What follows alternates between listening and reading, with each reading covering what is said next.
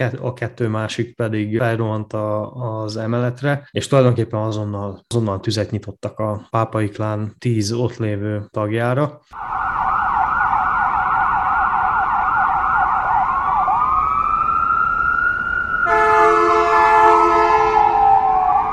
Sziasztok! Ez a Tangó és Kes 72. adása. Én Simon Gergő vagyok, és itt van velem Bezsenyi Tamás is. Szia, Tomi! Szerusztok! Ahogy hallhatjátok, kedves hallgatóink, sajnos most a hangminőség nem az igazi, azonban ez nem véletlenül van, ugyanis itt van velünk online meghívott vendégünk, Barak Dávid, a Paraméter.sk-nak az újságírója és író, akit a Dunaszerdahelyi Maffia per, per és annak egyéb cselekményeivel kapcsolatban fogjuk kérdezni. Szia, Dávid! Sziasztok, üdvözlöm a hallgatókat! Először is, bár már volt már adásunk, ugye, amikor kijött az első könyved, az Elásott Igazság címmel, akkor tulajdonképpen a srácokkal már átbeszéltétek egyébként az addig megtörtént eseményeket, de azt gondolom, hogy a hallgatóink számára azért érdemes lenne, főleg az új hallgatók számára, hogyha egy kicsit feltennénk újra a térképre a szereplőket, és megbeszélnénk, hogy hogyan jutottunk el ahhoz az 1999-es március 25-i eseményhez, amikor is a Dunaszerdahelyi Fontána étteremben tíz embert is agyonlőttek, amely tulajdonképpen mondhatjuk azt, hogy az európai és az észak-amerikai szervezet bűnözés egyik legnagyobb, vagy talán a legnagyobb nyilvános leszámolása volt. Úgyhogy Dávid, egy kicsit arra szeretnélek kérni téged, mint a témának a legnagyobb ismerője, hogy kérlek egy kicsit mesélj nekünk arról, hogy hogyan is jutottunk el egyáltalán ehhez a ponthoz, amikor is ez a három fegyveres benyitott az étterembe, és végül mindenkit agyonlőtt ott. Kik voltak ott, hogy kerültek oda, és mi volt ez, ami miatt idáig eljutottunk? 1999. március 25-én csütörtök este történt Dunaszerdahelyen a Fontána nevű étteremben ez a tízes gyilkosság, ami ami valóban a, a szervezetbűnözés európai és észak-amerikai történetének a legnagyobb nyilvános leszámos, leszámolása volt, és valójában ez a, tehát ebben a, ebben a, ebben a vérengzésben csúcsosodott ki a két Dunaszerdahelyi bűnszervezet évekig tartó harca, Ugye, hogyha ezt röviden össze kéne foglalnom, akkor, akkor, akkor arról volt szó, hogy hasonlóan, ahogy Magyarországon, Szlovákiában is a 90-es években a rendszerváltás után, a, tehát a rendszerváltás utáni úgynevezett rendetlenség nagyon termékeny táptalajt szolgáltatott a, a különböző alvilági csoportoknak amelyek tehát minden, mindenféle típusú gazdasági bűncselekményekből tartották fenn magukat. Ezek egy része gazdasági csalás volt, másik része pedig másik része pedig abban nyilvánult meg, hogy hogy terrorban tartották a, a különböző városok lakóit, ahol, ahol, tehát azokon a területeken, ahol, ahol erős volt a szervezetbűnözés, így például Dunaszerdahelyen is és jelentős bevételük származott ezeknek a csoportoknak a védelmi pénzből is, ugye, tehát különböző vendéglátóhelyek, üzletek, de később már kereskedők és bizonyos cégek is mindannyian fizettek a, a maffiának, különben problémák, problémáik adódhattak, és hát a rendőrség eleinte ezzel nem is nagyon tudott mit kezdeni és aztán a 90-es évek másik, másik felében pedig megjelent ugye az olajozás, illetve az olajszőkítés, aminek hát nagy hagyománya volt, ha fogalmazhatok így Magyarországon is, és a Dunaszerdei csoport rendkívül, rendkívül erős volt, vagy hát a Dunaszerdei alvilág, ami tulajdonképpen a 90-es évek közepéig egy csoport volt, egy, egy nagy csoport volt, uh-huh. nagyon jelentős szerepet játszott ebben a, ebben a szférában, ugyanis Magyarországon hatalmas kereslet volt erre az olajra, illetve a szőkített olajra, és az akkor még állami kézben lévő pozsonyi olajfinomítóból, a Slovnaftból, ami ugye ma már egyébként, mm, tehát évtizedekkel később a, a magyarországi MOL leányvállalatává vált, de akkor ez még állami kézben volt, és rendkívül nagy mennyiségű fűtőolajat lehetett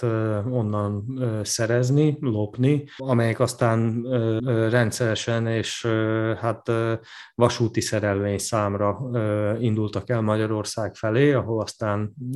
ezt később üzemanyagként értékesítették és mivel a Dunaszerdei csoport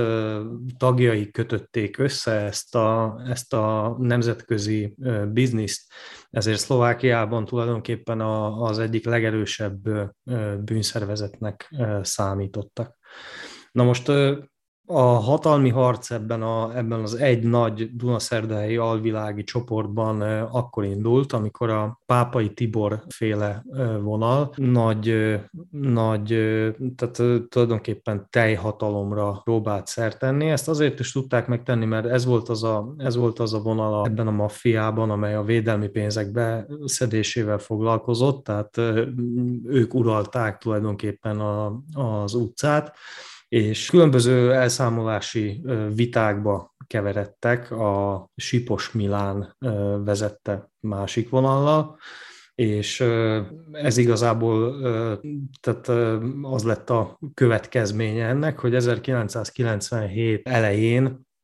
tulajdonképpen a Sipos Milánféle vonalnak távoznia kellett Dunaszerdahelyről. Nem szeretném taglalni minden pontját ennek, a, ennek az alvilági konfliktusnak, de, de a legelső pontot azt, azt elmondanám, mivel nagyon fontos, és ez robbantotta ki ezt az egész, vagyis hát ez súlyosbította el a konfliktust. Említettem, hogy elszámolási vitákba keveredtek, azonban a bűnszervezetnek akkoriban, 97 elején egy közös pénztárosa volt. Mindenki a közös kasszába adta le a pénzt, és utána pedig tulajdonképpen egyenlő arányban volt szétosztva ez a bevétel a bandatagok között. A Sipos Milánféle vonal azonban erősebb volt a, az üzletelésben, és egy SES bizniszből elhallgattak egy bevételt, és a pártjukon állt a közös kassa birtokosa is, egy Kecó Bece nevű férfi. Igen és a pápai féle vonal erre rájött, hogy volt egy bizonyos összeg, amit nem adtak le síposék a közös kasszába, és ezért meggyilkolták a lakásában egy gépfegyver sorozat, sorozattal ezt a kecót, és hát tulajdonképpen ez aztán odafajult, hogy, hogy a sipos féle vonal azt tartotta a legjobbnak, hogyha távozik, és a városból, mivel különböző merényletek készültek ellenük, és Magyarország felé vették az irányt, ahol ugye voltak különböző kapcsolataik, és úgy gondolták, hogy meghúzzák majd magukat, de valahogy visszatérnek majd. Na most egy következő pontja volt ennek a, ennek a, a két csoport közti háborúnak az, hogy, hogy Sipos Milán, ugye, aki Magyarországon volt számüzetésben, idézőjelben, felkereste Közép-Szlovákiában, Besztercebányán Mikulás Csernákot, aki a, tulajdonképpen egy Kápodi Tutti kápinak számított abban az időben Igen. Szlovákiában, tehát ő volt a legelismertebb maffia vezér, és úgy gondolta, hogy őt fölkeresi, sikerül vele megbeszélni a dolgokat, hogy, hogy támogassa őket, és ne a pápai féle bandát, de hát Csipos Milánt kelepcébe csalták Besztercebányán, és Mikulás Csernák maffia főnök irodájában meggyilkolták őt. Ennél a leszámolásnál volt, jelen volt, jelen volt maga Pápai Tibor is egyébként, aki nagy összeget kellett fizetnie büntetésként az országos maffia főnöknek, mivel nem tudta egyedül megoldani a problémáját, és, és segítségre volt szüksége. Ekkor ugye vezető nélkül maradt a magyarországi számüzetésben lévő Dunaszerdei csoport, és aminek az irányítását a sokat emlegetett Sátor Lajos vette át, és tulajdonképpen több gyilkosság is oda-vissza lezajlott az elkövetkező időszakban, és vagyis 1997-ben, és a Magyarországon lévő sátorék pedig nagyon sokáig keresték azt a, azt a lehetőséget, hogy hogyan tudnának visszatérni Dunaszerdahelyre, és a különböző nyilvános leszámolások, és adok-kapok, és gyilkosságok, és, és a Dunaszerdei kellős közepén egy virágtartóban el, elhelyezett levágott fej után Nagyjából tehát egy évig tartó felkészülést követően 1999-ben március 25-én sor került erre a tízes gyilkosságra, amely során, amely során három támadó meggyilkolta a pápai klán tíz tagját a, a Fontána étterem emeletén, és tulajdonképpen másnap a Sátor Lajos féle maffia visszatért a városba, és átvette az uralmat, és legfőbb céljuk az volt, hogy, a, hogy az akkor még nagyon nagyban működő olajbizniszt és olajszőkítést, és a, tehát a, ezt a nemzetközi kereskedelmet főként a magyarországi alvilággal tovább folytassák, meggazdagodjanak, és később pedig mesésen éljenek belőle. Így van, és ezek után jött az legalábbis 2022. május 18-án az egyik bombasztikus hír tulajdonképpen, hogy Bodoki Károly beismerő vallomást tett ezzel a leszámolással kapcsolatban. Kérlek mesélni róla, hogy róla mit lehet tudni egyébként? Bodoki Károly nem Dunaszerdahelyi származású, egy, egy Rimaszombati, szintén közép-szlovákiában található, egy Rimaszombati szlovákiai magyar férfiről van szó. Ő Egyébként Kassán ismerkedett meg először Dunaszerdehelyekkel. Kassán egyébként a mai napig, mai napig működik egy, egy ipari technikum, egy középiskola, ami egy, egy elég elismert középiskola volt országosan is, hogy ez magyar, magyar tanítási nyelvű technikum, és nagyon sokan jártak oda szlovákiai magyarok szerte az országból, és ő ott ismerkedett meg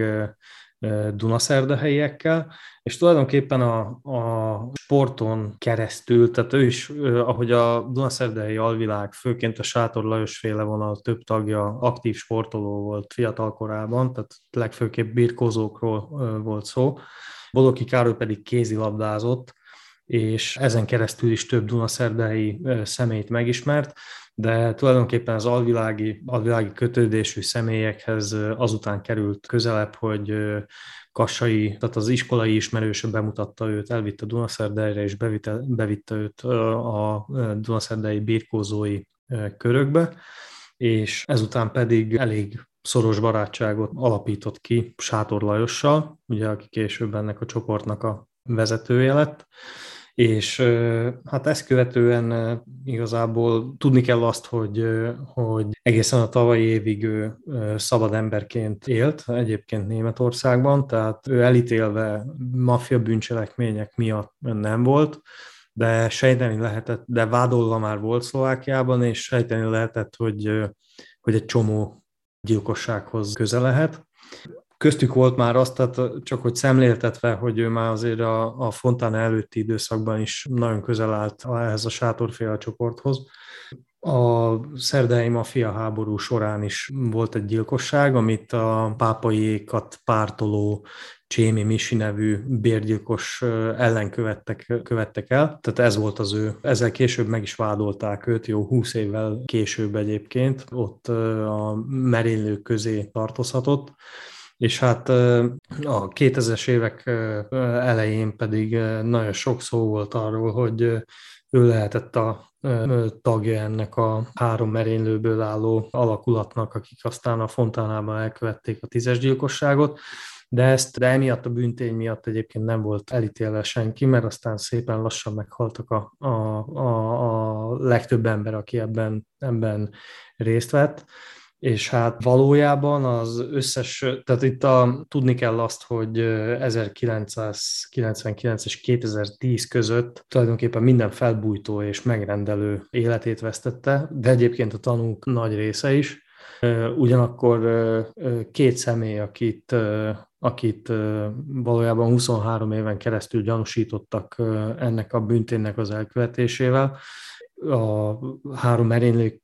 közül két személy, ők még életben maradtak, és hát egyikük Bodoki Károly, másik pedig a magyarországi Haris Sándor Turek, aki aztán később az elmúlt években egyébként nevet változtatott. Igen, és nagyon jó, hogy emlegetted Haris Sándort, akit tulajdonképpen ugyanúgy egy időben kaptak el Budapesten, mint ahogyan Bodoki Károlyt Németországban. Kérlek, Tomi, mesélj Haris Sándorról, ugye az ő beceneve Turek. Hogyan keveredett ő igazából ebbe az egészbe, és mi a kapcsolódás. Annyit még talán elspoilereznék, hogy ugye 1999. február másodikán a budapesti 15. kerületben az egyik vendéglátó helyen megölték Döher Györgyöt és az ő bolgár állampolgárságú testőrét. Ezek mind-mind összefüggnek, és kérlek Tomi, mesélj róla, hogy tulajdonképpen hol is a kapcsolódás. A fő kapcsolódás az természetesen nem magától értetődő olyan értelemben, hogy a határon innen és túl lévő csibész kollégák, azok általában nem voltak soha túl erősek abban, hogy a saját anyanyelvükön kívül valami mást is elsajátítsanak. Ellenberger sikerült mindig is, a, hiába itt a, a trianoni nagy békediktátum és ennek traumatikussága, megélniük azt, hogy a, történeti Magyarország az egyben létezik, még akkor is, hogyha legalábbis ezt a magyar államvasutak nem így éli meg a szerbekkel és mondjuk a szlovákokkal való együttműködésben, mert hogy igazából mindenki stabilan magyarul beszél, és hát mivel általában álcsúcsból, vagy legalábbis a csukjásizmukból próbálnak meg valamit dekantálni um, ilyen rábírást arra, hogy mindenki azt csinálja, amit ők szeretnének, amit a BTK jelenleg még kényszerítésként fogalmazna meg, vagy adott esetben életveszélyt okozó testi sértésként. Így ezért általában elég jó viszonyrendszer alakult ki, és a másik, ami nagyon fontos, az az, hogy a Dáviddal nem csak azért ilyen mélységesen baráti a mi viszonyunk, mert ő is ugyanazzal a problémával küzd, mint mi, hogy szerelmes a bűnözésbe, és pláne a szervezett bűnözésbe, hanem még azon túlmenőleg pont az kapcsol minket össze, ami ezeket a fiúkat is, hogy hát a Balaton felvidék, és úgy egyáltalán a Balaton környéki partvidék az egészen közel van Csaló közhöz, és amennyire ott lehet egyébként az egyre kevésbé magas balatoni vízállás mellett pancsikolni, úgy egyébként a Dávidéktól pedig lehet hozni nagyon jó égetett szeszeket, és ezt csak azért mondom, mert a Dávid már a szlovnaftos, tehát a a, a gázolaj fejt, lefejtéses vonalakat már megrajzolta. Szóval igazából az van, hogy azért is tudtak ők együttműködni, és Turek és a, a sátorlajosi kapcsolati háló azért tudott megmaradni, mert hogy valójában egyébként ez egy kölcsönös baráti viszony volt. Egyszerre a magyar bűnözőknek nagyon jól jöttek azok a határhelyzeti városok, mint amilyen Dunaszerdahely is volt, ahonnan egyébként úgy alkoholt, mint bármi mást tudtak egyébként behozni Magyarországra, és természetesen, mivel mi éppen ennek a Trianonnak köszönhetően nagyon kis négyzetkilométerre szorulunk vissza, ez a 93 ezer négyzetkilométer, ez ki lehetett tágítani a, a, ezekkel a Dunaszerdei kapcsolatokkal. Magyarán az orgazdák azt külföldről, határon túli magyarokkal lehetett földúsítani. Na most Turek egyébként egy 11. kerületben a Sasadi út mellett felnövekvő olyan kezdetben autótolvaj srác volt, aki a, az általad is említett csontkezűvel, ugye Döher Györgyel ápolt egyébként egy nagyon baráti és mondjuk úgy, hogy sportszakmai viszonyt. 1987-től ők egyébként már mondhatjuk, hogy szinte elválaszthatatlan barátok voltak. Lényegében az fontos, hogy amikor az előzetes letartóztatásuk idején, mert már mind a ketten FK-sként, már mint fiatalkorúként is már megpróbáltak megismerkedni a magyar zárt intézményeknek a rendszerével, ezért ők egy egészen szoros kapcsolatot építettek ki. A, a Döher egyébként új palotán és cinkottán ténykedett szintén, mint autó tolvaj, Erről nyilvánvalóan még a mai napig a, a Maja nevű az erdőkerülő úton lévő ö, autómosóban meg tudnának emlékezni, ami nem véletlenül már nem csak autómosó, hanem eredetvizsgálattal is foglalkozik. Szóval, hogy ezekhez kellettek a, az olyan szakemberek, mint Turek és Döher György. Amiért Turek fontos nekünk, az túl azon, hogy ugye itt ebben a Fontanabárbeli mészárlásban ő a három közül minden valószínűség szerint az egyik, az,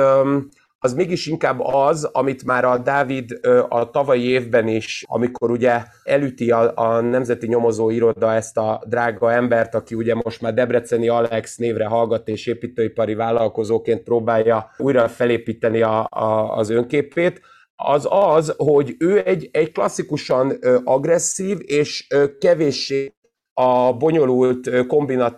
kombinatorikai képességei miatt népszerű, hanem sokkal inkább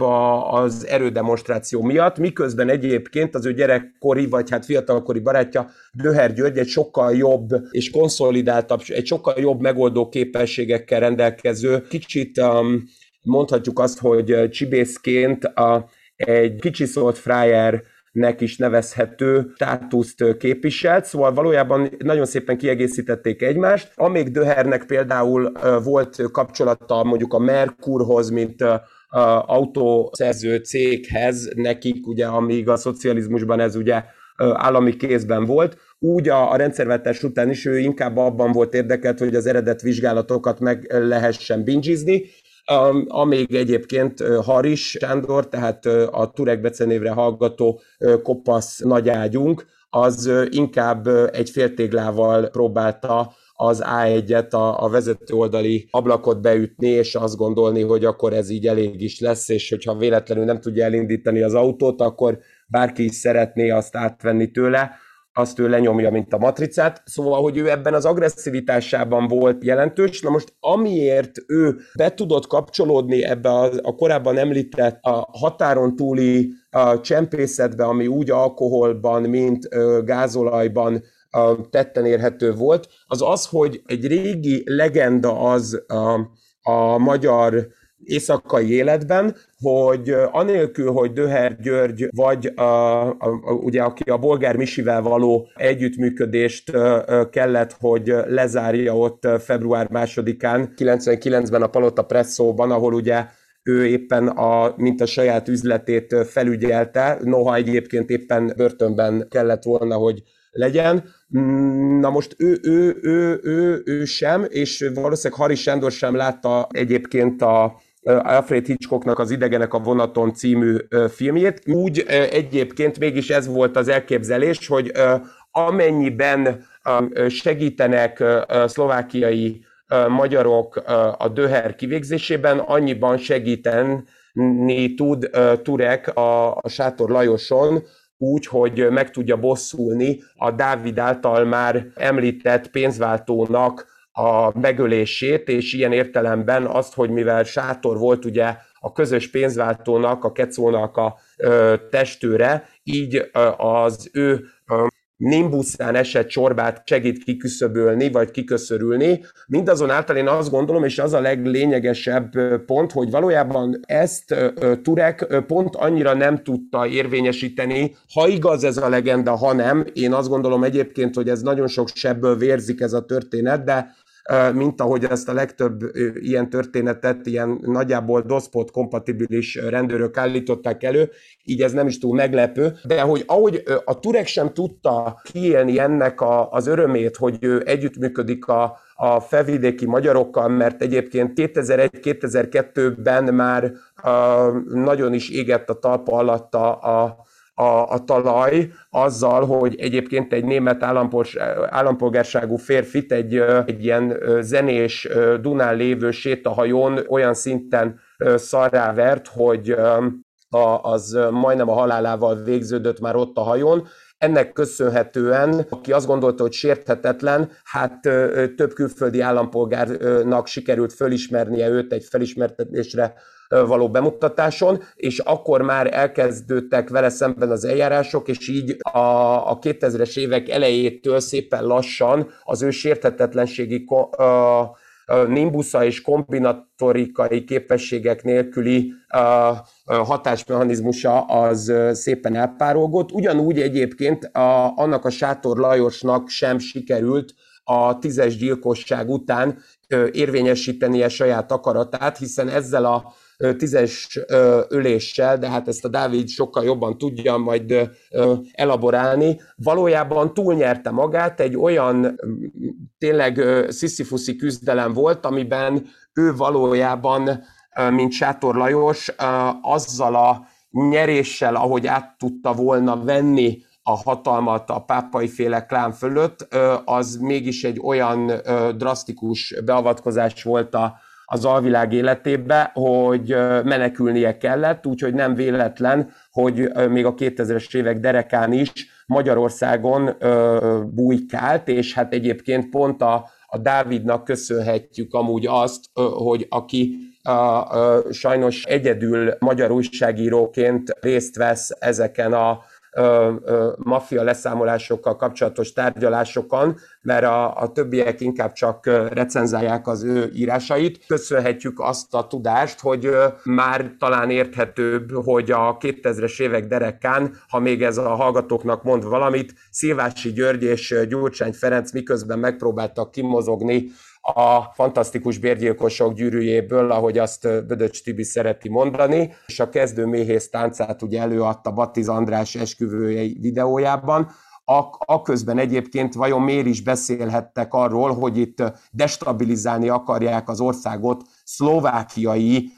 érdekek és szlovákiai magyar bűnözők, hát ez amennyire most már tudjuk, ez annak volt köszönhető, hogy mivel Sátor megbízásából történt ugye ez a három fős, tehát a Szamaránszki Árpád, a Paprika becenevű, illetve itt a, a most inkriminált Bodoki mellett Tureknek a részvételével történt tízes gyilkosság, az ugye egy akkora pofon volt a, a művelt nyugatnak, ahogy ti mondanátok, hogy hát muszáj volt itt Magyarországon meghúzni a magát, és valószínűleg úgy destabilizálni a, a, a, a hazai közéletet, hogy sok mindent akarthatott szerintem Sátor Lajos, de kevéssé érdekelte őt az akkori balliberális kormányzatnak a konvergencia programja. Nem tudom, hogy ezt a Dávid hasonlóan látja-e.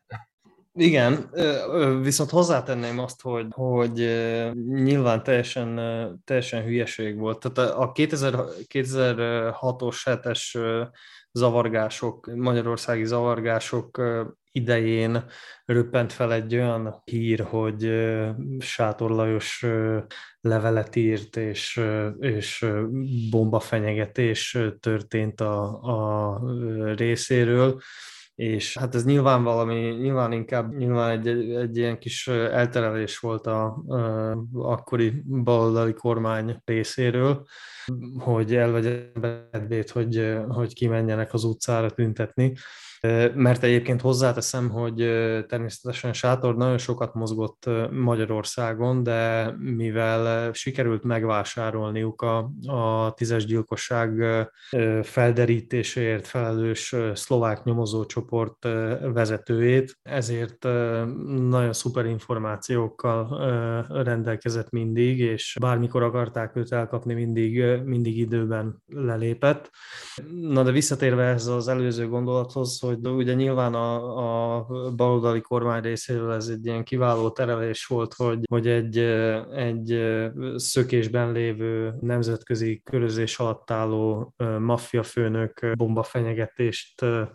követett el, ha fogalmazhatok így. Ennek ellenére egyébként a nem is annyira régen bemutatott Elkurtuk című filmben, ami hát ugye nem a, nem a baloldali kormányzat égisze alatt gyártódott. Még ebbe a filmbe is belekomponálták ezt a jelenetet, hogy, hogy valaki egy, egy kilép talán egy szlovák rendszámú autóból, vagy egy szlovákiai telefonfülkéből továbbítja a, a, a bomba fenyegetését. Tehát ennyit szerettem volna csak ez a témához hozzátenni, hogy, hogy bármennyire volt ez, volt ez elterelés a, a baloldal részéről, a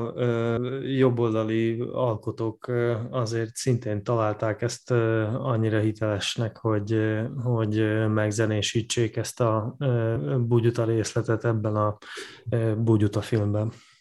Térjünk is szerintem inkább vissza magára a, a mészárlás esetére, ugyanis Bodoki Károlyt nem is olyan régen, június 9-én a Dunaszerdei járási rendőrkapitányságnak, illetve hát ilyen különleges, tulajdonképpen mondhatom katonáknak őket, Dávid, akik biztosították a helyszínt, mi alatt ez a tulajdonképpen végigmentek Bodokival a, a hát ez a, kapcsán minden a, igen, a helyszínen. Hát ők nem voltak katonák, inkább tehát a, a magyar terrorelhárítási központ szlovákiai kertestvéréről van uh-huh. szó, amit Lynx kommandónak hívnak. Erre fele egyébként csak kommandósoknak nevezzük őket, tehát ők hozták át Bodokit Magyarországra. Azt sajnos nem tudni, hogy, hogy hol zajlott a maga az átadás átvétel, tehát hogy hol vették át a tekesektől a szlovák kollégáik Bodokit, de valóban aznap áthozták őt a, a hat és mm, a segedelmével ilyen bizonyítási kísérletet csináltak, vagy pontosabban szólva rekonstruálták a, a bűncselekmény elkövetését. Egy hatalmas civil kocsikból álló rendőrkonvojt kell elképzelni, mivel ugye egy, egy mikrobuszban szállították Bodokit, Őt ugye először áthozták a határon, aztán különböző konspirációs útvonalakon keresztül, ami ugye nem meglepetés egy, egy ilyen súlyos büntény esetében. Először Nyitrára szállították, a Nemzeti Bűnüldözési Ügynökség egyik régiós központjába, majd délután érkeztek vele Dunaszerdehelyre, és a Dunaszerdehelyi rendőrkapitányságon tartottak egy ilyen eligazítást, hogy, hogy mi fog történni. Majd este felé indultak újra útnak, és a tulajdonképpen meglátogattak három-négy-öt helyszínt, amik, amik fontos, fontos csomópontok voltak a, a bűntény elkövetésében. Először a, először a Medvevámos szabadi határátkelő közelébe mentek, ugye ez a Győrhöz közeli határátkelő, ahol, ahol Dunahíd is van. Ezen a hídon leállították a leállították a forgalmat, és, és tehát valamit, valamit ugye előadott ott a, a gyanúsított. Tehát tudni kell azt, hogy, hogy ezeken, a, ezeken a bizonyítási kísérleteken, vagy, vagy helyszíni kihallgatásokon a gyanúsított pontosan megmutatja azt, hogy, hogy mit csinált, és hogy csinált, kivel mit beszélt, tehát ez volt az első állomás, ez a, ez a, ez a határszakasz. Utána aztán Dunaszerdahely felé vették, a, vették az irányt, ez a, ez a konvoj. Ott egy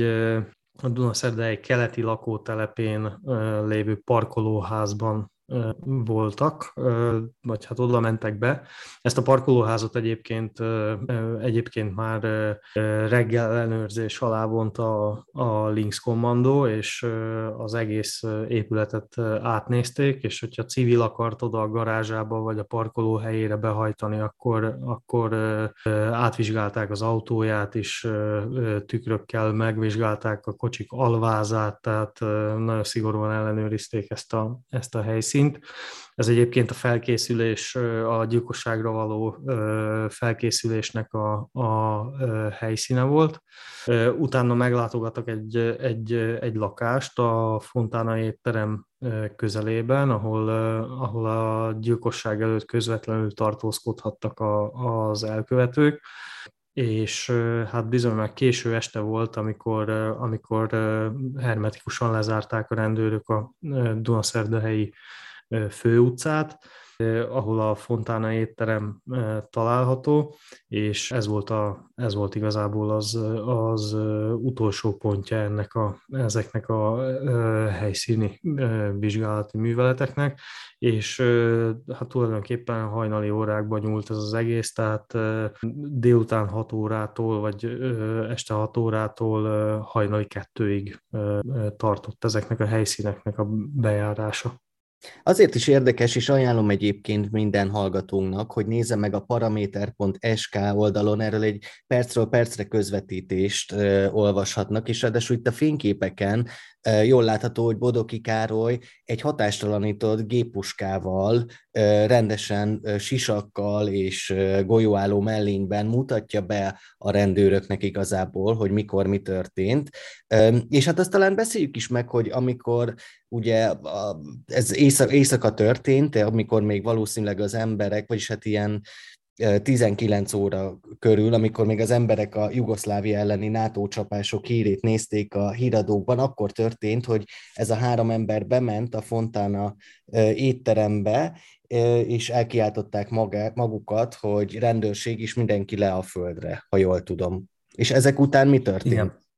Ugye behatolt ez a, ez a három merénylő a, a Fontana étterembe, szlovák nyelven kiabálták el egyébként magukat, tehát szlovákul ez policia Shecinazem, így hangzik, ami azt jelenti, hogy, hogy, hogy rendőrség vagy rendőrségi akció mindenki a földre. Majd a három merénylő közül egy a földszinten italozó vendégekre felügyelt, és a kettő másik pedig, pedig felrohant az emeletre, és tulajdonképpen azonnal azonnal tüzet nyitottak a, a pápai klán 10 ott lévő tagjára. 113 lövést adtak le konkrétan az áldozatokra, tehát ugye ez azt jelenti, hogy, hogy hogy tárat is cseréltek, és majdnem, majdnem kettő teljes tárat kilőttek a, a jelenlévőkre, azért ugye hattak még a tárban a meneküléshez, hogyha véletlenül erre szükség lett volna. Tehát azért ez is mutatja azt, hogy egyrészt az elkövetők profik voltak, másrészt pedig, hogy, vagyis hogy nem először csináltak ilyet, és az, hogy tehát ez be volt gyakorolva ez a művelet előre, hogy, hogy hogyan fogják ezt megtenni. Egyébként bizonyos, tehát vannak olyan információk, sajnos, sajnos ezeket nem sikerült még ellenőriznem, vagy, vagy hitelesítenem, de bizonyos értesülések szerint, hogyha fogalmazhatok ilyen homályosan, akkor, akkor, akkor Magyarországon történt, történt az, hogy ezek a, a tettesek kipróbálták a, a fegyvereket, mert hát azért tudni kell azt is, hogy, hogy senki nem megy úgy legyilkolni tíz embert, tudva azt, hogy nem két-három lövést fog leadni, hanem majdnem két teljes tárat fog beleereszteni az ott lévőkbe, hogy először látja és először használja azt a puskát, amivel ezt az egészet elköveti. Tehát nyilván ezt, ezt, ezt egyébként gyakorolni és kellett, és a fegyvereket ki kellett próbálni éles munícióval. Ez, ez valószínűleg Magyarországon történhetett. És hát tulajdonképpen nagyon sokat vártak erre a megfelelő, megfelelő pillanatra, és aztán, amikor ugye már mindenki halott volt a, a helyszínen, egy személy egyébként túlélte, ő aztán a, később a kórházban halt meg, akkor elrohantak, a tettesek beültek egy autóba, és és hát angolosan távoztak a, a helyszínről. Itt is, itt is több, több verzió kering, ami így közbeszéd tárgya. Az egyik az, hogy azonnal Magyarországra menekülhettek, és erre egyébként minden lehetőségük megvolt, mert, mert a Vámos Szabadi határátkelőnél, ugye, amikor az ember átkel a Dunahídon, akkor van ott egy régi határellenőrző pont, ugye, amik, akkor az még működött, de hát azért feltételezzük azt, hogy, hogy, hogy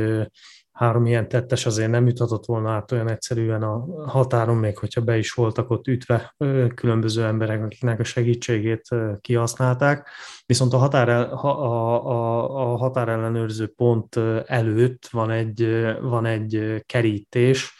ami, ami alatt átbújva tulajdonképpen át lehet mászni úgy a határ túloldalára, hogy nem kell az ellenőrző ponton áthaladni. Okay. Ez volt az egyik verzió, a másik pedig az, hogy, hogy a, az étteremhez közeli lakásba vonultak vissza, és szépen csöndben, úgymond low profile eltöltöttek ott pár napot, és később pedig távoztak onnan, mint hogyha mi se történt volna. Egyébként nagyon érdekes az, hogy ahogy mondtam, a, a tehát ezeknél a műveleteknél, amiket most június elején történtek Dunaszerdehelyen, és amiken Bodoki Károly is részt vett, minden egyes helyszínt nagyon szigorúan a ellenőrzésük alatt tartottak a, a kommandósok, és minden helyszínt átvizsgáltak, és nagy-nagy meglepetés volt a, a rendőrök számára, amikor, amikor egy bombakereső kutya, akit egyébként én is, én is láttam, egy nagyon aranyos német juhászról volt szó, és láthatóan egyébként kölyök kutya volt, amikor a étterem, illetve az ott lévő lakások körüli helyszínt átvizsgálták, akkor, akkor hát jelzett egy, egy autónál tehát ezek mhm. bombakereső kutyák általában leülnek, és hát a kutyáról tudni kell azt, hogy, hogy, hogy az ember az tévedhet, de a, de a kutya az nem téved. Tehát, hogyha a kutya leül, akkor, akkor, ott, akkor ott valami van. Igen. Ezt egyébként nem kommunikálták a hatóságok azóta, nem volt erről szó, de elszállították a, a helyszínről később ezt, a, ezt az autót, és hát kisebb pánik alakult ki a, a helyszínen, hogy, hogy mi az Isten lehet ez. De mint kiderült, később tűzijátékok, illetve petárdák voltak ennek a kocsin, ebben a, ebben a, ebben a gépkocsiban, tehát, tehát nem merényletet terveztek Bodoki Károly ellen. Igen, ez érdekes, hogy, bocsánat, folytasd. Tehát voltak azért, voltak azért különböző izgalmas pontjai ennek a, ennek a napnak. De ez igazából érdekes, hogy a, a Dunaszerdai maffia leszámolásokban ezek a bombák, vagy hát ilyen pokolgépek általában nem robbantak fel igazából, vagy nem is tudom. Én legalábbis amikről olvastam, azok általában vagy már hamarabb elkapták, a rendőrök egy teljesen mezei átvizsgálásnál megtalálták a bombát valakiknél, vagy egyáltalán lemerült az elem, és emiatt nem robbant fel egy, egy vagy, ro- vagy, rosszkor, vagy rosszkor robbantak. Vagy rosszkor. Ilyen is volt. Tehát azért ugye nem véletlenül, és erről, erről Tomi is biztos nagyon sokat tudna beszélni, hogy hogy József Rohács, aki ugye jelenleg Magyarországon tölti fegyházbüntetését, ő volt a, a bombák nagy szakértője, és ugyanúgy, ahogy Magyarországon, Szlovákiában is, is sok-sok ilyen merénylet fűződik a nevéhez, amiért nem sikerült sajnos otthon elítélni őt, később Magyarországon sikerült. És hát ezeket a Dunaszerdei bomba eseteket nem, nem rohált számlájára írjuk, úgyhogy, úgyhogy ezek balul is sültek el, hogyha használtak ilyen katasztrofális szóviccet. Volt olyan bomba, ami, ami lepottyant a, a kocsi alvázáról, és aztán reggel a lakótelep lakói pedig egy parkolóhelyen egy, egy, egy bombát találtak, és estek pánikban, majd riasztották a rendőrséget. Volt olyan eset, amikor, amikor két gyanús férfit megállítottak, akik egy gépkocsiban utaztak, megállítottak egy éjszakai órában a rendőrök, és hasonló pakolgépet találtak náluk. Ők akkor azt mondták, hogy a, az árok parton találták Igen. ezt a, a, a szerkezetet és aztán volt olyan merénylet, ez már a, ez már a pápai és sátorféle csoport közti háború egyik egyik állomása volt, amikor egy egy fontos, a sátorcsoporthoz tartozó fontos személynek, Vida Tamásnak, aki egyébként ezeket a gazdasági bűncselekményeket és többek között valószínűleg az olajozást is felügyelhette, bombát tettek az autója alá. Itt viszont, itt viszont meglátta, egy, meglátta valaki azt, hogy, hogy egy gyanús férfi valami zsákkal a hátán megy el Vida kocsijától, és, azon, és tehát tulajdonképpen a mafiózók riasztották a rendőröket, hogy, hogy baj van. Ez se robbant fel aztán,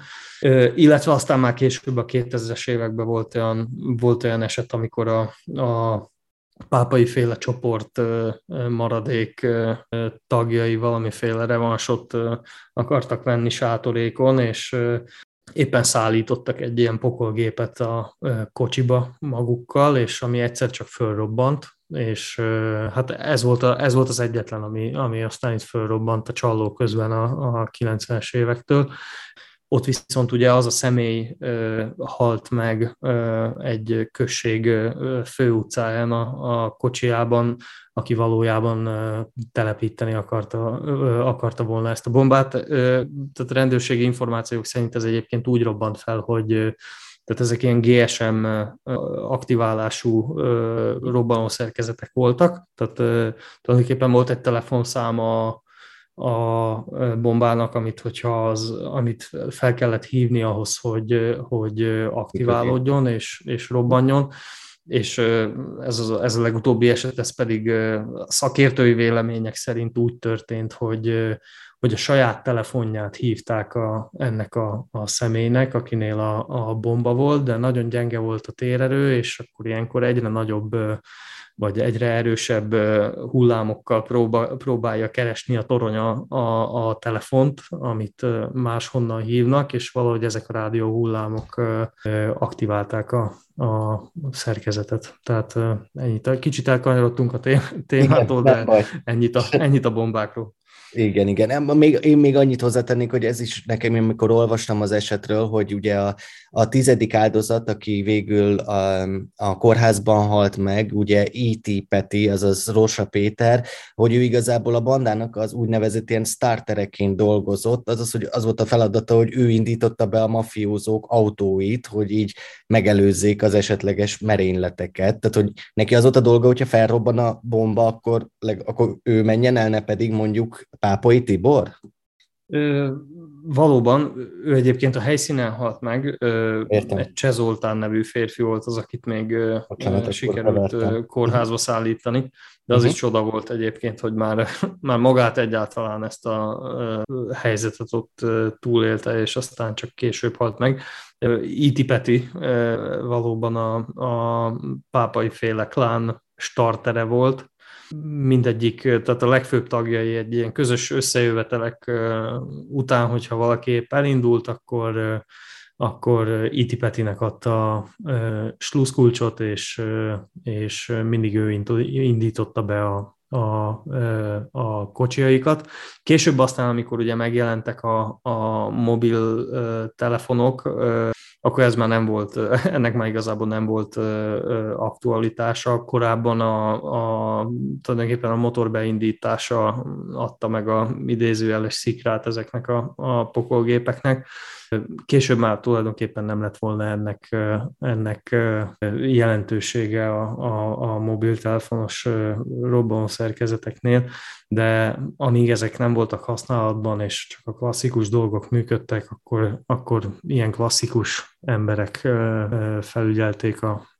ezeknek a személyeknek a biztonságát azt fontos szerintem kihangsúlyozni, hogy nem csak, hogy nem kanyarodtatok el a, a témától, hanem igazából a téma velejéhez jutottunk. Egyrészt azért is, mert amúgy a, a Dávid által elég jól ismert, és általam pedig kifejezetten imádott Retúra Pokolba című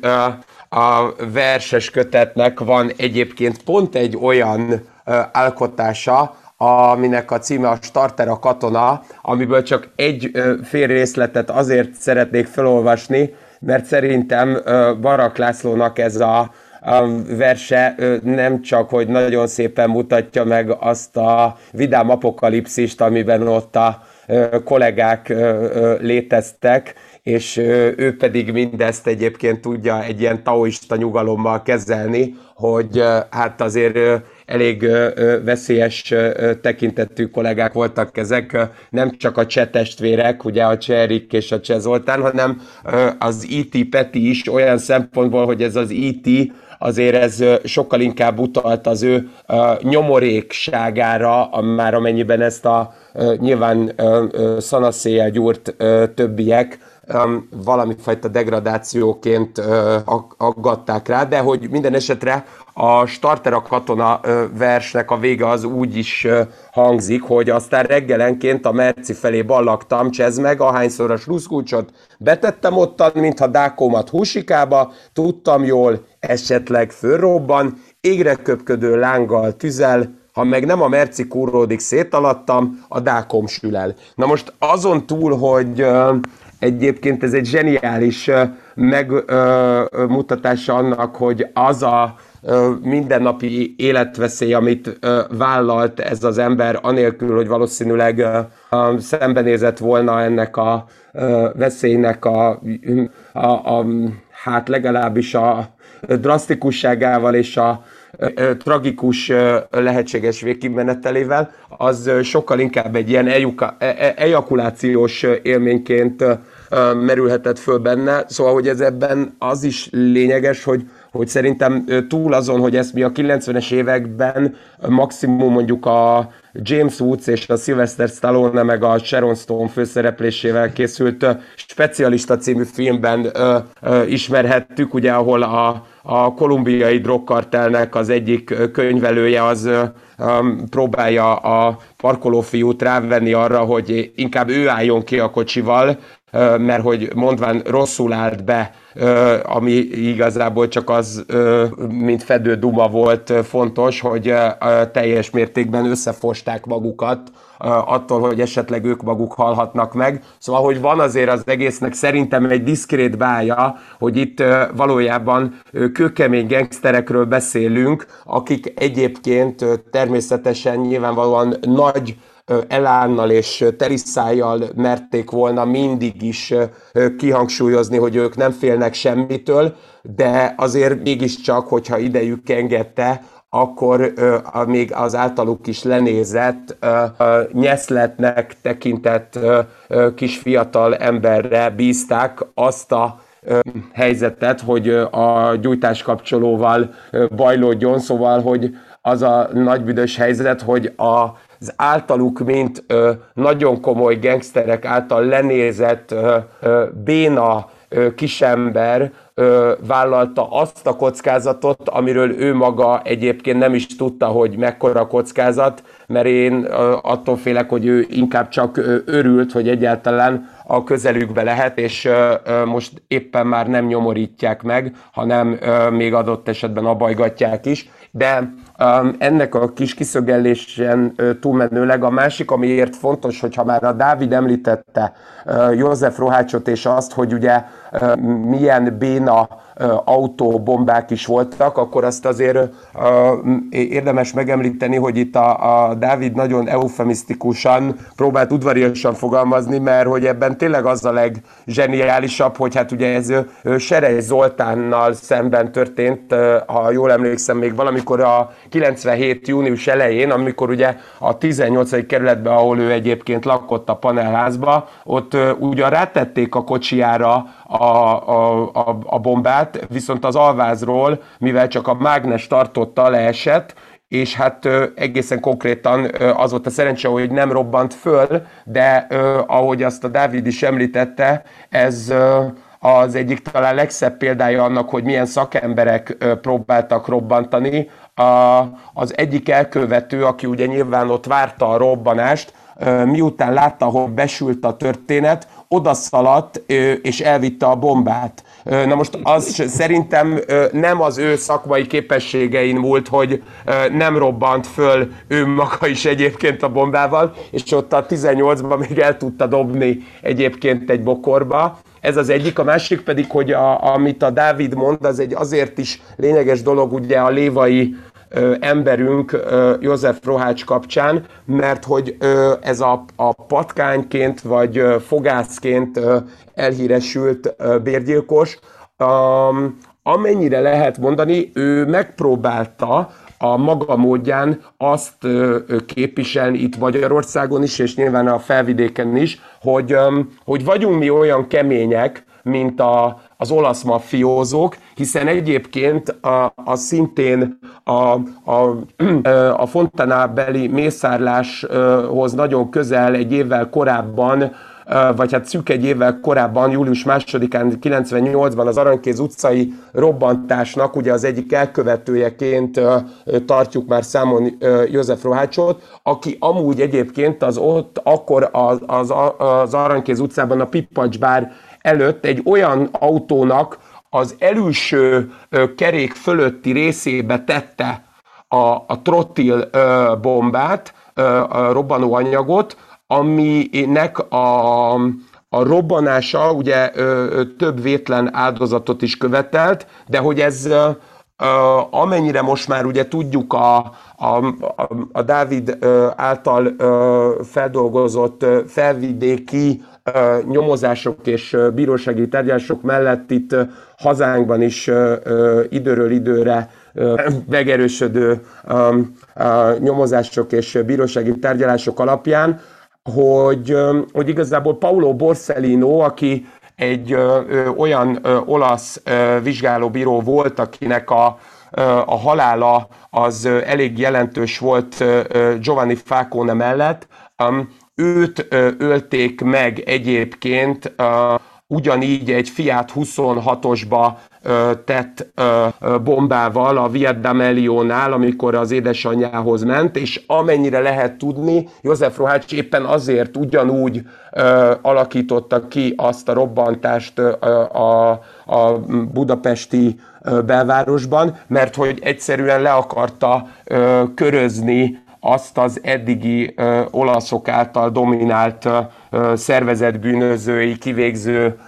hangulatot, ami, aminek most már így át akarták venni a, a közép-európaiak, vagy még inkább kelet-európaiak a, a, az irányítást és a, a, a Nimbuszt, de azért ez ügyben még azért az is egy felmerülő dolog, és ez nyilván a, a, inkább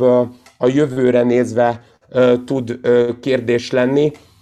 hogy vajon ebben a konkrét helyzetben miért három olyan emberre bízták a, a kivégzést, akiknek a megjelenése a helyen, már amennyire jól tudom, az, az azért is volt kétséges, vagy pontosabban nem kétséges, de, de legalábbis nem feltétlenül magától értetődő, hogy azért ők ő, ő, a Srévizavé a Fontánával átellenben lévő hostelben, vagy hát ilyen fogadóházból nézték is többször a pápai csapatot, szóval, hogy én itt egy kicsit visszadobnám a Dávidnak annyiban a labdát, és kérdezném, hogy vajon miért lehetett az, hogy, hogy egy, egyébként egy ekkora nagy létszámú csapatot az egyébként ebben az időszakban pont az, az előbb általam is említett, meg az általad is említett robbantásokkal sokkal könnyebben, sokkal kevésbé a későbbi nyomozásoknak táptalajt adó módon úgy is ki lehetett volna végezni, hogy, hogy abból a felbújtó, vagy egyáltalán maguk az elkövetők is nehezebben ki sakkozhatók, kitalálhatóak, tehát mégis miért lehetett az, hogy ezt a, ezt a brutális erőszakot a 113 lövéssel választották, és vajon mennyire igaz az, hogy ez az általad is említett, ugye ez a március 25, mint egy ilyen csütörtök esti kártyázási nap, az vajon tényleg az alapján, amit itt a, a, a helyszíni kihallgatás, meg egyéb más információk alapján tudsz, az alapján ez tényleg az elkövetők önálló döntése volt-e, hogy, hogy ekkor hajtják végre, és tényleg igaz-e az, hogy, hogy hosszabb ideje, tehát a korábbi napokban figyelték őket. Túl mit lehet és mit tudtatok, akik ott részt vettettek ezen a helyszíni kihallgatáson, megismerni abból, hogy, hogy hogyan is történt a, a kivégzésnek. Ez a pontos időpont kiválasztása, és az, hogy éppen ekkor, éppen így, éppen ők mentek be. Hát igen, ne haragudjatok, de csak egy mondat erejéig nem tudom megállni, hogy ne szóljak hozzá még a Rohácsféle témához, és igazából csak annyit szeretnék megjegyezni ezzel kapcsolatban, hogy Rohács tehát ugye szörnyű bűncselekményeket követett el, és egy gyilkosság nyilván akkor is tragédia, amikor, a, amikor az áldozat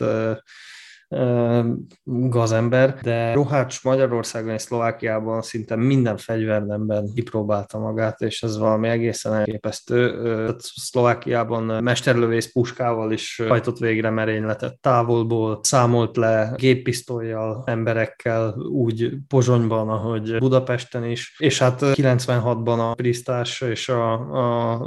Cinóber elleni gyilkosságokkal is szóba hozták őt, ugye ott pedig pisztolyt kézilőfegy, marok lőfegyvert használta a, az elkövető, és ugye akkor a robbantásokról még, még nem is beszéltünk, tehát ez egy, ez egy egészen elképesztő dolog, hogy, hogy, hogy milyen képességei voltak ennek az embernek, és hogy mekkora szerencse, hogy, hogy Magyarországon sikerült őt elítélni. De hát ennyit, ennyit Rohácshoz és ami ugye a Fontánát, illetve ezt a tízes gyilkosságot illeti, az valóban, a, ahogy mondtam már, az a Fontána étterem Dunaszerdahely főutcáján található, és szemben volt egy hotel, aminek az egyik szobájából nagyon hosszú ideig figyelték meg a pápaiékat, illetve azt, hogy éppen mikor és hányan tartózkodnak ott. Nyilván az nem jött szóba, hogy hogy fényes nappal követik el a, a gyilkosságot, mert hát azért a sötétség az, az mindig a sötét oldal érdekében e, játszik, úgyhogy e, nyilván, esti órá, nyilván az esti órákat választották, és tulajdonképpen nem az volt a fő céljuk, hogy ezt az egész klánt egy az egyben lemészárolják, hanem e, három-négy kulcsembert akartak eltenni lábalól, és állítólag, vagy hát a eddig rendelkezésre álló információk szerint véletlen műve volt, hogy akadt egy ilyen pillanat, amikor, amikor tízen jelen voltak, szinte az egész csoport igazából, tehát kilenc legfőbb, tehát Pápai Tibor maffiafőnök, ugye kilenc alvezére, és a starter Iti Peti, tehát sokáig tartott maga ez a megfigyelés, és nyilván sokáig tartott az, hogy, a, hogy az elkövetők a közelben bujkáltak, és ami ott a, a, ami, ezen a, ami ezen a helyszíni bizonyítási kísérleten történt, amit a szlovák zsargonban, de én úgy tudom, hogy az angolban is egy egyszerűbb kifejezéssel neveznek meg, ez a rekonstrukció, vagyis hát rekonstruálják a, a bűntényt a, a helyszínen. Tulajdonképpen Bodoki végigment minden pontján, beültették egy autóba, kiszállták a, kiszálltak a, az autóból. Rajta egyébként azért egész nap folyamán golyóálló mellény és, és golyóálló sisak volt, hogy megelőzzenek egy esetleges merényletet és ő ott helyben nem csak azt mondta el, hogy ő hogyan mit csinált, hanem kettő rendőrt beöltöztettek a másik két merénylőnek, ők kapták ezt a szerepet, és őket is instruálta, hogy mit csináljanak, hogyan csináljanak. Tehát nem csak azt mondta el, hogy ő mit csinált, hanem azt is elmondta, hogy a illetve elmutogatta a, a beöltözött rendőrökön, hogy, hogy a másik két merénylő hogyan mozgott, hova ment és mit csinált. Na most fontos része ennek az egésznek az, hogy ahogy már szó volt róla, három személy vett részt, tehát három személy volt a merénylő. Szamara, Szamarászki Árpád, akit ugye paprikának becéztek a vörös haja, illetve arca miatt. Ő 2005-ben autóbalesetben, tehát öt évnyi vizsgál, öt évnyi előzetes letartóztatást követően engedték ki 2005-ben, és, vagy bocsánat, 2004-ben, és 2005-ben pedig autóbalesetben életét vesztette, és tulajdonképpen az utóbbi 10-15 évben szinte, szinte kész tényként kezelték a, a hatóságok is, és a téma ismerői, hogy ő volt az, aki lent maradt a vendégekkel a gyilkosság elkövetésekor, tehát aki a vendégeket felügyelte a földszinten, és Bodoki Károly és Turek lehetett az, akik, akik ugye leszámoltak ott a tíz emberrel, és ennek a rekonstrukciónak, hogyha mondhatom így egyszerűbben, akkor kulcsfontosságú része volt az, hogy, és ezt tudni lehet, hogy Bodoki beismerő vallomásában azt található, hogy nem ő volt fönt az emeleten, ő azt mondja minden valószínűséggel, illetve az információim szerint, hogy, hogy ő lent vigyázott a vendégekre, és a 2004-ben mm, elújt Szamarászki Árpád, illetve Turek, aki most ugye Magyarországon van vizsgálati fogságban, ők voltak azok, akik, akik elkövették magát a, a gyilkosságot. És egyébként a, a rekonstrukció folyamán is ezt, Bodoki ezt a, ezt a verziót mutatta be, és hát ugye nagyon, nagyon érdekes több szempontból is ez, a, ez az egész, mert Hát ugye nincsen életben már senki, a, a megrendelő, a, a, vagy hát a feltételezett megrendelő, a feltételezett felbújtó, a, a szervezők, a, a segítők szinte kivétel nélkül halottak, és tulajdonképpen Szlovákiában már csak három gyanúsítottja van ennek az egész eljárásnak, tehát ami a tízes gyilkosságot illeti. Az egyik személy pont egy, pont egy olyan ember, aki a szemközti hotelből figyelte a, a pápai klán tagjait, illetve hogy mikor ki tartózkodik ott. A másik kettő pedig, pedig Bodoki Károly és, és Haris Sándor. Na most a következő izgalmas pontja ennek, a, ennek az egész nyomozásnak, illetve az egész eljárásnak az, az valójában az, hogy, hogy lehet-e, hogy igazából lehet-e bizonyítani azt, hogy Bodoki Károly hitelesen számol be arról, hogy ő vigyázott a vendégekre a, a földszinten, vagy pedig el akarja magáról terelni a, a gyanút, és fölvállalt egy, egy olyan pozíciót, egy olyan szerepet ebbe, a, ebbe az egész bűncselekményben, amit tekintettel arra, hogy a többi tanú, illetve gyanúsított már halott, nincs igazán ki megcáfoljon. Tehát, hogyha, hogyha azt a verziót tartjuk hitelesnek, hogy hogy, hogy Bodoki volt az, aki lőtt, tehát Bodoki és Turek voltak azok, akik lőttek, akkor valójában csak, csak tehát ebben a fázisában a büntető eljárásnak csak Turek vallomásával lehetne ezt bizonyítani. Hogyha, és itt felmerül aztán nagyon-nagyon sok kérdés, és azért válik szövevényessé ez a, ez a dolog, mert ugye nyilván, amikor egy ilyen bűncselekmény elkövetésre kerül, akkor, akkor és nem sikerül földeríteni, akkor egy ideig a társadalom és a közösség fel van háborodva azon teljes joggal egyébként, hogy, hogy miért, nem sikerül, miért nem sikerül vajon megoldani ezt a, ezt a, ezt a bűnügyet, és akkor mindenki, mindenki vagy mérges, vagy, vagy szomorú emiatt. Most beleértve a hatóságokat, meg a áldozatok hozzátartozóit, stb. stb. Viszont aztán, amikor 23 év eltelik, akkor pedig a hatóságok, tehát joggal prezentálják úgy az egészet, hogy 23 év után sikerült, vagy sikerülhet felgöngyölíteni egy, egy ilyen jelentős bűnügyet, és igazuk is lesz ebben, mert tulajdonképpen ez mindenképpen sikernek számít, vagy sikernek fog számítani, hogyha, hogyha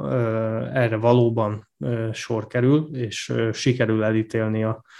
a, a még életben lévő tetteseket, bűnözőket. De ugye a nagy kérdés még mindig ott lóg a, a levegőben, hogy vajon melyik verzió lehet a, a hiteles, és hogyha ne talántán Bodoki hazudik, akkor egyáltalán bizonyítható-e az, hogy, hogy ő hazudik, vagy egyáltalán bizonyítható-e az, hogy neki igaza van. Tehát valójában nagyon keveset tudunk ebben a, ebben a pillanatban. Ugye rendőröknél van a, van a legtöbb információ, és, és lehetnek különböző stratégiáik arra, hogy fény derüljön a, a, az igazságra, és ahogy láttuk már ugye a tavalyi évben, tehát ha kell, akkor a rendőrök fel tudják találni magukat, hiszen tavaly sikerült ezt a két tettest egy másik bűncselekmény miatt, ugye a Dőker gyilkosság miatt őrizetbe venni és letartóztatni Magyarországon, és a következő időszak nagy kérdése pedig az lesz, amellett, hogy valóban egyébként beismerő vallomást tett egy büntető eljárásban egy ilyen súlyos tett elkövetője. A kérdés az lett, hogy az lesz, hogy hát kiderül-e végül az igazság, és meg fogjuk-e tudni azt, hogy pontosan hogyan történt ez a bűncselekmény, és minden kétséget kizáróan sikerül-e majd bebizonyítani azt, hogy ki és hogyan követte el ezt a, ezt a leszámolást. Azt már talán mind a kettőtöktől kérdezem, hogy azt lehet tudni bármit is arról, hogy Turek vallott-e, mondott-e bármit. Nyilván erről még hivatalos híreket én legalábbis nem tudok, de hogy milyen pozíciót vett fel ennek fényében, mert hogyha azt mondja magáról Bodoki, hogy ő volt lent, akkor ezzel igazából már is bevádolja egyébként Tureket azzal, hogy mint a felső két ember egyike a gyilkosságnak aktív résztvevője volt. Amilyen súlyos ez a téma, annyira lehetne valamiféle Benny Hill uh, soundtracket keverni most a válaszom alá, mert, uh, mert ugye mi történhet? Tehát Turek hallgathat, és tehát követheti ezt, a, ezt, a, ezt az igazán old school alvilági Igen. hagyományt, tehát hűség vagy, hűség vagy halál, és akkor hallgatni fog ezzel kapcsolatban élete végéig, tagadni fog, és nem mond semmit. És akkor most kell elindítani a Benny Hill zenét, tehát mondhat, tehet ő is beismerő vallomást, és mondhatja azt, hogy már pedig oké, okay, ott voltam, de én voltam lent a vendégekkel, és a bodoki volt fönt. És akkor egy, tehát egy egészen különös helyzet állhat elő, amiben rendkívül nehéz a hatóságoknak megállapítaniuk azt, hogy, hogy hol lehet az igazság, és akkor kikapcsolhatjuk a Benny Hill zenét, és még esetleg Turek előjöhet azzal, hogy, hogy Bodokinak igaza van, és valóban Bodoki volt lent, ő pedig, ő pedig fönt volt, és legyilkolt tíz embert. De hát azért mondjuk ki őszintén, ritkán Igen ritkán történnek ilyen, ilyen, ilyen beismerő vallomások, és tehát nincs az az ügyvéd, aki, aki amikor az ügyfele előjön egy ilyen ötlettel, azt mondaná, hogy, hogy akkor jó kövessük ezt a taktikát, tehát esetleg valamilyen, valamilyen isteni szikrának kell történnie, vagy, vagy, vagy az ember előtt meg kell jelennie Jézus Krisztusnak, és aki tolmácsolja, hogy akkor ismerje be minden bűnét, de hát azért ilyen nagyon ritkán szokott előfordulni, vagyis inkább soha, tehát ez nem, nem jellemző. Tehát igazából bármelyik, bármelyik forgatókönyvet nézzük, mindegyikben ott van a, a probléma és a, és a, és a kérdőjel a, a mondat végén. A Bodoki féle verzióban az, hogy, hogy, ez, hogy ez hiteles lehet-e, a Turek féle kettő verzió pedig igazából mindenféle, tehát úgy racionális szempontokból nem túl valószínűek. Amit egyébként a, a Dávid mond a Turekkel, a Haris Sándorral kapcsolatban, az megint az ő benne élő Michael Caine-re utal, és nagyon udvariasan itt a, a és gálánsan az Omertára helyezi a fő hangsúlyt, amit én egy picit ilyen maliciózus iróniával azért megbolondítanék úgy, hogy félek tőle, hogy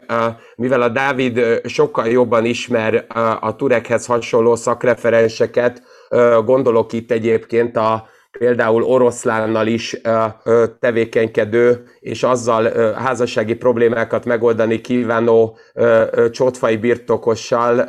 Horváth Lehellel, is voltak azért olyan problémák, hogy nem feltétlenül mindenre emlékszik már. Nogdacu, Turek, Haris Sándor, még ha szeretne is mondjuk vallomást tenni, van egy sanda gyanúm, hogy az a fajta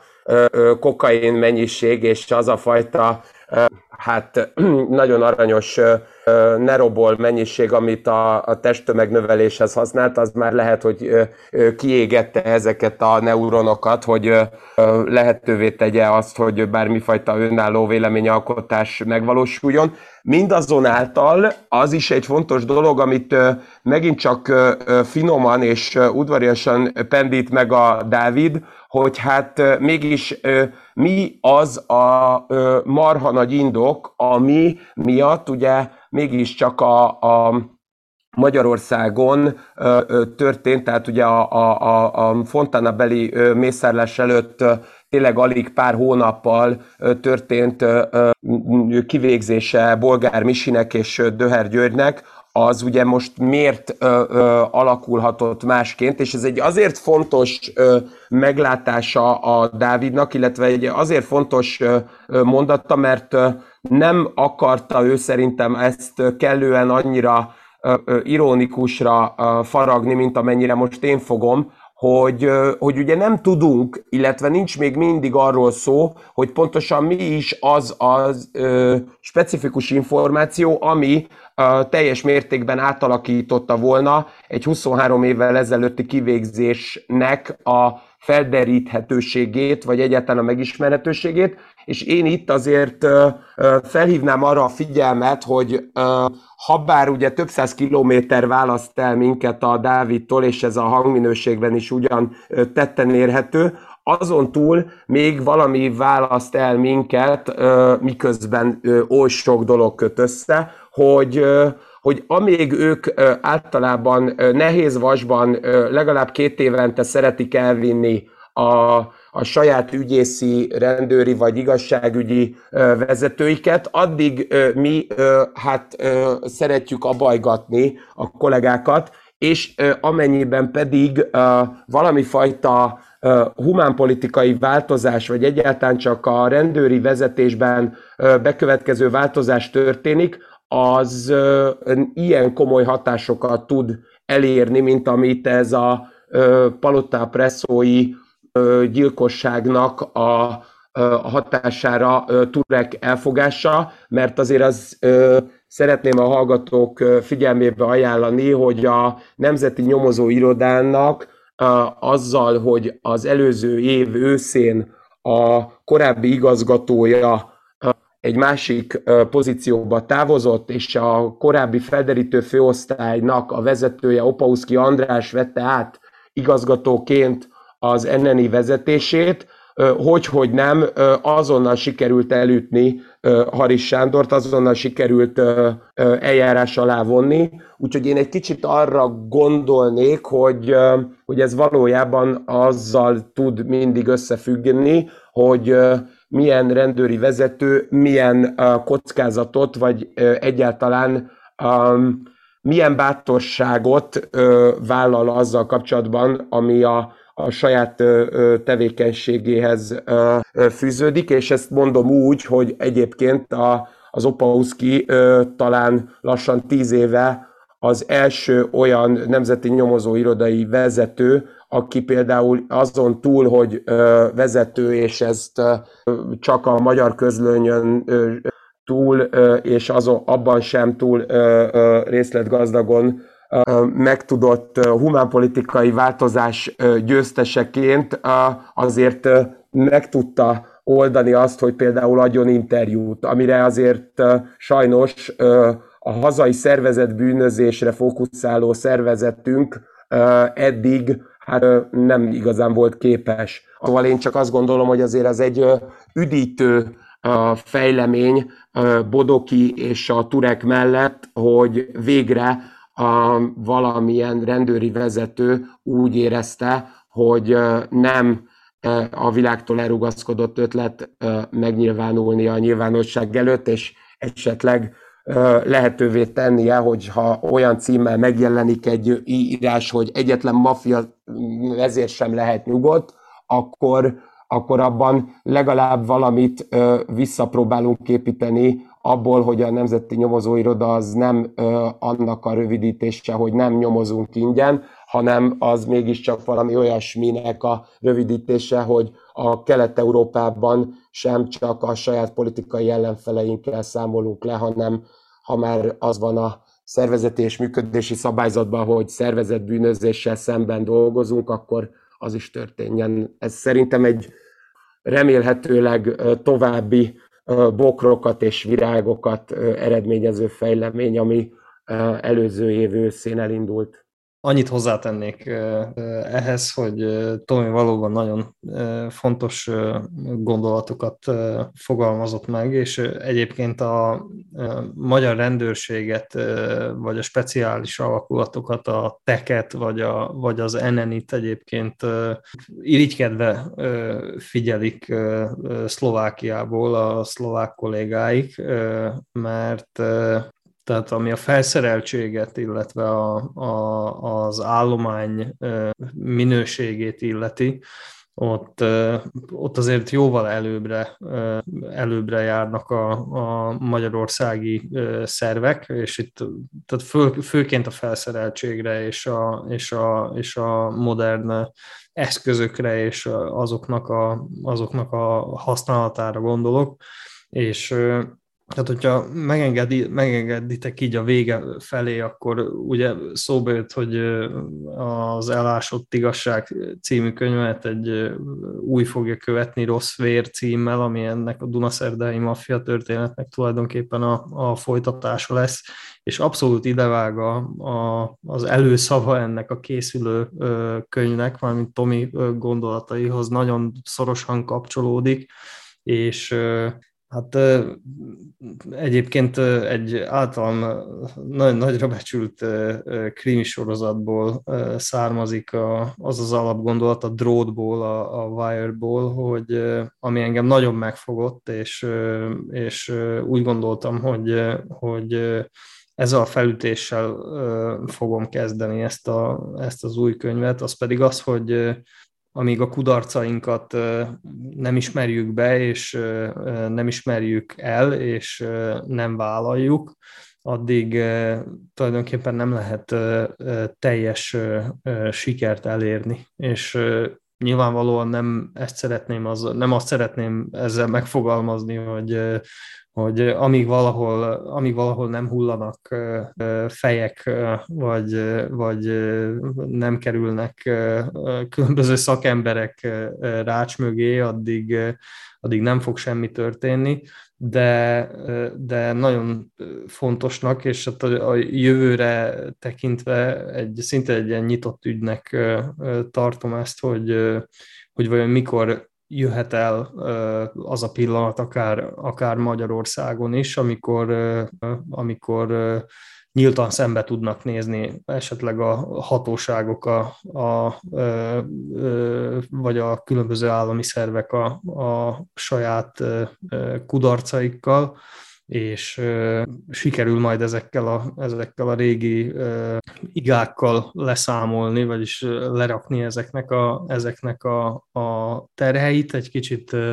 egy kicsit tiszta vizet önteni a pohárba és tovább lépni. Ezt megtehetik az állami szervek is, vagy, vagy megtehetik azok a szerzők, újságírók, akik akár az állami szervek helyett megpróbálják lezárni a sötét múlt különböző történeteit, amikben a mai napig nem látunk tisztán. A biztonság kedvéért akkor én is még egyszer elmondanám, hogy Dávid könyve Rossz fér címmel karácsonykor fog majd megjelenni, úgyhogy akit érdekel a téma és az aktuális tett kiadása az elásott igazságnak, az mindenképpen vásárolja meg. Amit még szeretnénk elmondani, hogy június 26-án ne felejtsétek, várunk mindenkit az Arborétum nevű helyre a Gosdú udvarban 18.30-tól egy fantasztikus quiz night-ra, ahol Tomival ketten fogjuk levezetni, és fantasztikusan vicces és nem vicces kérdéseket is megválaszolhattok, hogy megnyerjétek a Tangó és Kes vándorkupát. Erre várunk mindenkit nagy-nagy szeretettel, és nagyon köszönjük, Dávid, hogy itt voltál velünk. Nagyon köszönöm a meghívást. És, nem csak, hogy megköszönjük, hanem ö, egyébként, ö, amikor a könyved kijön, akkor ö, nyilván ö, ezt ö, méltóan meg fogjuk ö, ünnepelni veled, és az pedig lényeges, hogy amit a Gergő mond, a Quiz night kapcsolatban, abban az is benne foglaltatik, hogy amennyire már ezt talán a, a tangó hallgatói tudják, én sajnos ahogy azt egy francia orgazda mondta az Oceans 13-ben Danny Oceannek és Rusty Cole-nak, hogy hát ti analógok vagytok egy digitális világban, ezt nekem is néha próbálja udvariasan a tudomásomra és értésemre adni a Gergő, szóval, hogy emiatt fontos, hogy legalább azzal ellensúlyozzam az inkompetenciámat, hogy a Facebookon és a Patreonon, és nyilván minden más ilyen digitális platformon is jelen vagyunk, és egyre élőbbek vagyunk, és természetesen, amikor ott leszünk a Quiz Night-on, akkor Gergő, ugye jól gondolom, hogy te fogod lehetővé tenni, hogy az én soha be nem fejeződő mondataim valahogy lezáruljanak, és valaki tényleg tudjon nyerni is ebben a fantasztikus quiz night-ban, mert különben az lenne, mint amit egyébként a, a Dávid által említett sorozatnak a Dáviddal közös másik szerelmetes mondatunk mondana, amikor Prisbileszki nyomozó már tanárként nézi az amerikai futballt, és a feleségének a kérdésére, hogy éppen kivezet, azt mondja, hogy senki sem nyer, csak az egyik oldal lassabban veszít. Szóval remélem, hogy ez csak a, a szervezetbűnözésre és a, az igazságszolgáltatás ambivalens viszonyára lesz érvényes, nem pedig a quiz night-ra. Ugye Gergő, ezt, ebben te leszel a biztosíték. És a... Én leszek a biztosíték, és úgy készülök valószínűleg, mint a Sex Pistols basszusgitárosánál, akinél, ha jól tudom, az első pár fellépésnél neki konkrétan nem dugták be a basszusgitárt egyébként az erősítőbe, úgyhogy valami ilyesmivel készülök, majd szóval várunk mindenkit nagy-nagy szeretettel is, tőled is elköszönnék. Tomi, szia! és sziasztok, köszi, hogy hallgattatok minket. Szervusztok!